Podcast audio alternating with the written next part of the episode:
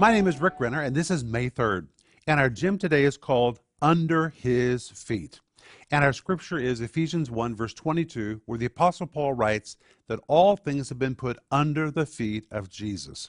That word under is the Greek word hupotasso, which is really a military term. The word hupo means to be under, the word tasso means to order or to arrange. But when you compound the two words together, it means to arrange under, to put under, and as a military term, it meant to conquer, to dominate, or to subjugate. And in this verse, the Apostle Paul is teaching you and me everything has been dominated, subjugated by Jesus. He is over everything, and everything is under his feet. It doesn't matter what you're facing today, Jesus has it under control. It's under his feet. He's more highly exalted than anyone else, and every name, every problem, anything that can ever be brought up has hupotasso, it's already been put under the feet of Jesus.